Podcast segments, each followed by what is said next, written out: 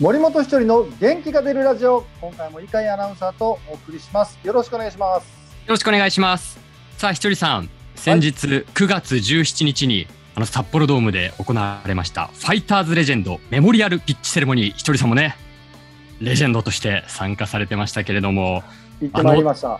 トレイ・ヒルマン元監督がマウンドに上がって、豪華メンバー揃いましたね。いやーなんかあの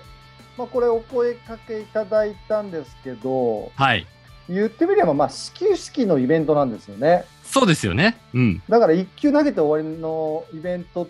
でどこまでこれ盛り上がるのかなとか思っていたんですよ、はいはい。だってもう普通だったらね1球投げてもパッと終わりだからそうですね。はい。さすがにこんだけ盛り上げてもらってもやれることは限られてるしって思っていたんですよ。はい。それがなんか1週間ぐらいま前にもうなんかチケットがかなりその日だけ売れてるってなって、はい。 でえー、ってなったんですよ。はい驚いたんですね。はい。驚きましただって僕らが野球やるわけじゃないからはい。でやるのは選手たちだからねえほんでなんか寸前になったら立ち見席も売り切れてるとかって聞いて、えうん。はい。マジかと思ったんですけど、あなんかはいみんなそんなに期待してくれてんだと思って当日行きました。ええしたらもう木本さんとか、はいも。うまあヒルマン監督はなんか7年ぐらい前になんかおあなんかホテルであったらしいんああ、ですけどそそうなんですね。そうそう覚えてなかったんだけど、はい。で木本さんとかも、 はい。もうかれこれ十何年ぶりとかになるんで。一番久々だったんですよね、木は本いさんが。ははいい。で僕控え室が鶴岡君と木本さんで3人でね、これあの今後視聴リズムって僕 YouTube チャンネルで裏ええが放送するんですけど、あ、そうなんですね。はい。そうそうで、まあ、めちゃくちゃ懐かしかったですねみんな会うのは。ああ、そうですか。なんかあの記念撮影撮った後も、ヒルマン監督になんか頭グリグリされてませんでした。そうそうなぜか ね好きだな俺のことと思いなが ら。でもそうなんねですね。はい。あれ、まあ、そのイベント前にヒルマン監督の部屋にみんな挨拶行ったんですよはい。で、ぞろぞろとみんな集まってきて、おええ懐かしいなーなんて言いながら、はい。球団職員が泣いてましたから、ああ、そうですか。うわ、このメンバー揃って、やばい、涙出てきたとかって泣き出しちゃった子いて、ええあ、そうなんですね。そうそう、まあ、当時知ってる子なんだけどね、はいはい。あいやなんかああいうそのうで見ると、うん、なんかすごいこうあーこう、みんなで揃って、す。はい。よくあると思うんですよ、同窓会とか、なんか昔のメンバーが集まるっていうのもあると思うんですけど、はい。なんかいいタイミングで、いいメンバーでこう集まれたのかなっていうのは思いますね。ああ、そうなんですね。いや、ですから、その、まあ、2006年、ファイターズは44年ぶりの日本一、そして翌年リーグ連覇というね、大きな結果を北海道移転して、2年目、はい3年目で残したわけですけれども、まあ、それやっぱりなんか、その、ひとりさんなりチーム作り、チーム内コミュニケーションっていう部分で、何かうまくいっていたと感じていたことがあるのではないかなと思って、今日はそんなお話を伺っていきたいなと思っています。改めてですけど、あの当時のファイターズが、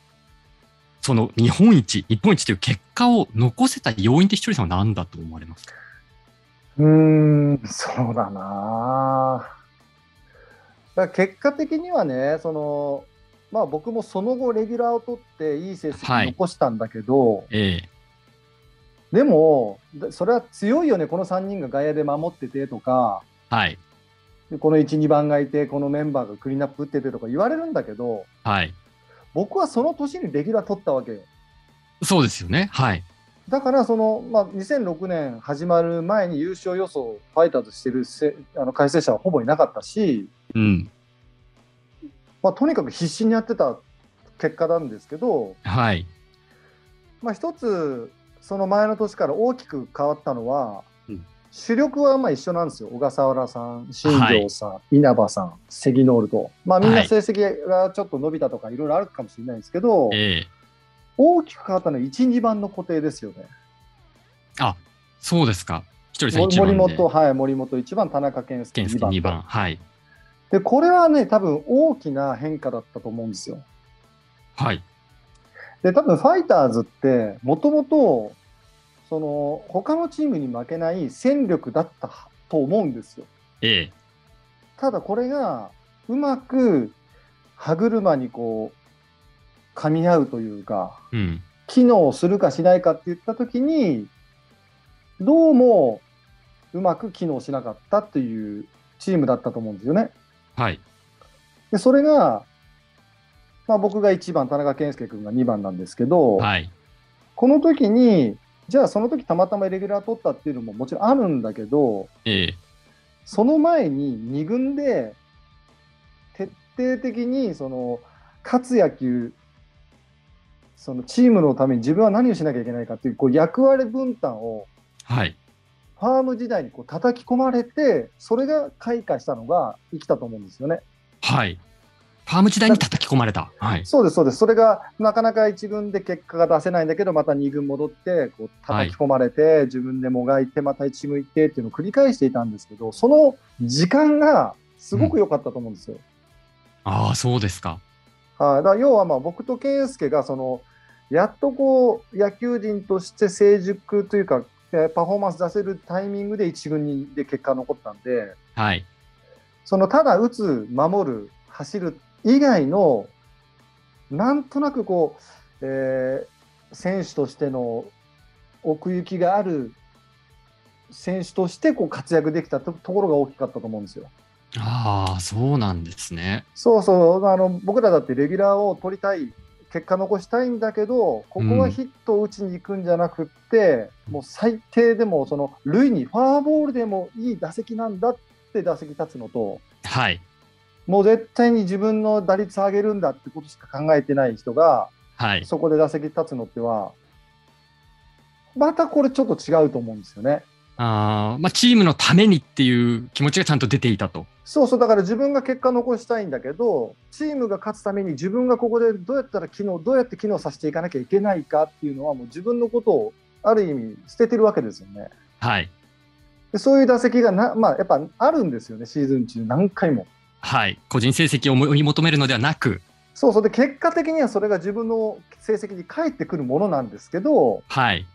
これがね、結構その自分のことに目を向けすぎてて、うちもう自分の成績ばっかりを考えてやる選手と、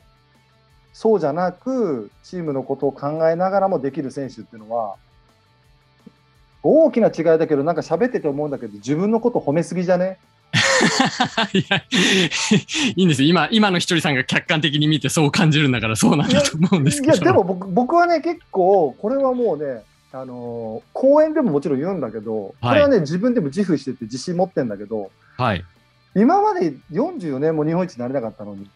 うん。なんで僕がじゃあレギュラー取って4年で3回優勝したのってなった時にはい。少なからずその数字以上の何かがあったと僕は信じてるんですよ。はい。それは数字だけに現れない選手として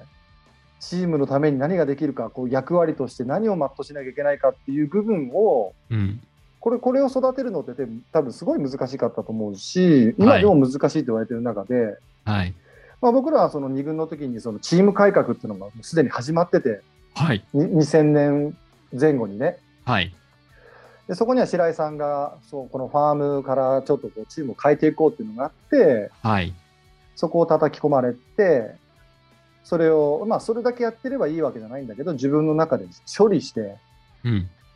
フィルターかけてどういう選手にならなきゃいけないんだっていうものが、あの2006年についにこう、花が咲いた年だったんで、それはね、あの、多分僕と健介が1、2番でも、とにかく必死にやることが、はい。あのレギュラー陣のもう主力の先輩たちには十分な刺激だったと思うんですよ。ああ、そうなんですね。そうそう、なんか、あ、あいつら必死になんか塁出てるなとか、はい。はい。チャンス作ってんな、もがいてんなとかっていうのが、多分ですよ。はい。あの先輩たちはずっと戦っていろんなチームを見てる中でうん。俺らもやんなきゃなってこう今まで以上に思ってくれたと思うんですよね。ああ、なるほど。でもその今お話伺ってると、ひとりさん、健介さんの1、2番が、そういうふうにチームのためにっていうプレーを続しようと思った、その環境、状況を作ったチームっていうのがまた素晴らしさがあるんじゃないかなと思うんですそようね。だから面白いのはじゃあそこで一軍で結果出たんじゃなくてそこの奥には深いところには実はファームからはい。育成というものが実はあったということですよね。 ファームからの育成。はい、だから僕はその一軍で活躍することも大事なんだけどはい。その育成うん。入団してからどういうまず選手になっていかなきゃいけないか勝つことってどうなのか自分の役割を果たすことってど何なのかっていうのをはいい。ろいろこう理解してパフォーマンスできることが大事なんじゃないかなっていうのは思いますね。あーそれ、ひとりさん入団されてから、ファイターズにずっとその組織っていうか、なんていうんですかね、まあ、し会社とか組織でいうカルチャー、風土みたいなものってあるなっていう感じだったんですかいや僕は1年目入った時はまだあのそんなにこうなんだろうな上昇チームになるような感じじゃなくただ練習しろとかああ、そうですうか。んあのバッティング練習も打てるようになれとかっていうことしかあんまりなかったんですけど、はい、はい。じゃあ実践やっていく中で何が良くて何がいけなくてとかっていう一つのボンダでもなんでこれがいけないのかなんでこれはいはいいボンダなのかっていうことを考えるようになってそれはもうあの後なんですけどねはい。で最初はそういうのもあんまなくて、まあ、ホームラン打ちゃ OK みたいな結果出す。しゃいいみたいな感じだったんですけど、まあ、はい結果出しゃと本当はいいんだけど、はい。それ以外のものもたくさん野球ってあるんで。はい。そこをこう、まあ、白井さんが革命を起こそうと思ってやってたのがやっぱ大きかったと思いますね。ああ、そうですか。じゃうあ、んその白井さんのファームの革命っていうのは、その後の2006年、2007年の結果に確実に結びついていったっていうう感ん覚なんですね。ももっと言ったらもっとその後もじゃないですか2010年ぐらいまでね、あのまあ、そその当時のファームで育った選手小屋の A ちゃんとか、はい。えー鶴岡君とか、まあ、みんなそこで育ってるんですけど、はい。結局はね一軍で活躍することになりますよね。そうなんですね。そうか。どうでしょう今のチームに、その時のファーム改革を起こした白井さんの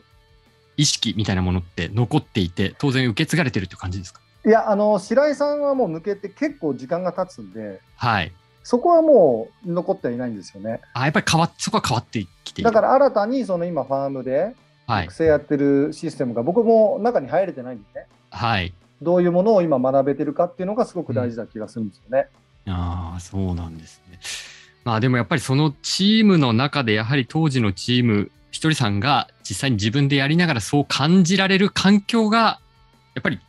まあ白井さん、それからまあヒルマン監督っていう人たちがやっぱり作っていってたからこそそなうんのですよ結果だったんですね。そうなんですだからあの、まあ、レギュラー取った年ではあったんだけどはい。途中で優勝争いになっちゃってはい。なんかもう何が何だか分からず必死にやるしかない勝つためにみたいなところも良かったと思うんですけどうんうん。そうなんですね。ありがとうございます。いや、はいあのー当時ね、あれだけのやはり大きな出来事としてね、残るこの2006年、2007年の結果だったと思いますそのうで、そうだからじゃなきゃだって2006年の主力の新庄さん小笠原さんで岡島さんってねメジャー行きはまいし、たけど、そうですね。はい。主力3人抜けて、打率最下位、ホームラン最下位で優勝するなんて、こんうな、ん。これが僕は全てだったと思うんですよね。ああ、そうですか。うん、いはや、非常に貴重なお話、このシーズン終盤のところで、はい、聞かせていただきました。まあ、イベントがありましたんでね、こういう話になりましたけど、また、えー2006年、7年あたりの話しましょうよ。はい。あのーはいまた次回、はい、詳しくね、いろいろコミュニケーションみたいな部分についても伺っていけたらなというふうに思っています。はい、今回も井海さんとお伝えしました。ありがとうございました。ありがとうございました。